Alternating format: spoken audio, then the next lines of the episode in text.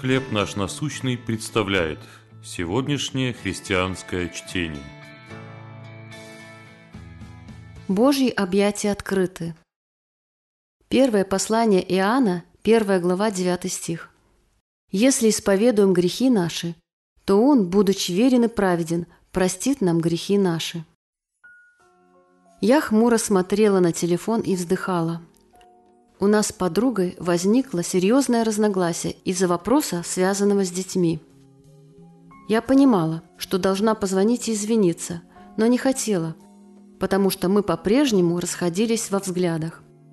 И все же, когда мы спорили, мне следовало быть добрее и скромнее. Собираясь с духом, я думала, что, если она не захочет мириться? Что, если дружбе конец? И тогда мне на память пришли слова песни, которые побудили меня исповедать свой грех перед Богом.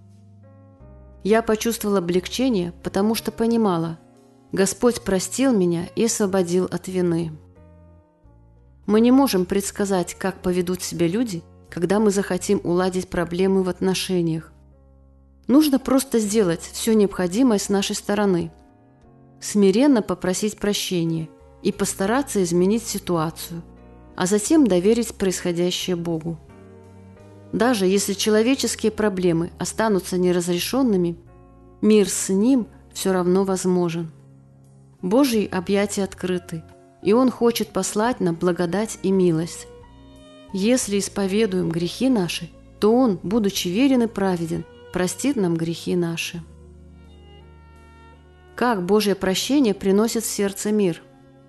Какие шаги вы предпримете на этой неделе навстречу тем, с кем у вас проблемы в отношениях. Боже, напомни мне о Твоей бесконечной благодати. Помоги быть смиреннее и доверить все мои взаимоотношения Тебе. Чтение на сегодня предоставлено служением «Хлеб наш насущный». Еще больше материалов вы найдете в наших группах Facebook, ВКонтакте, Инстаграм и Телеграм.